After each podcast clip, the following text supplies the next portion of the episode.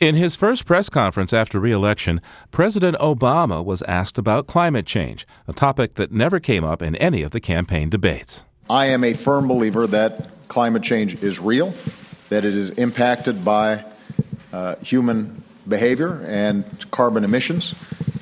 And as a consequence, I think we've got an obligation to future generations to do something about it. But the president said comprehensive action can't come at the cost of jobs. There's no doubt that for us to take on climate change in a serious way uh, uh, would involve uh, making some tough political choices.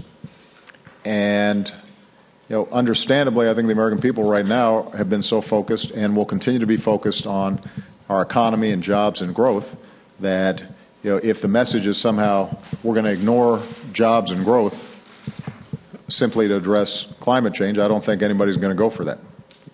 I won't go for that.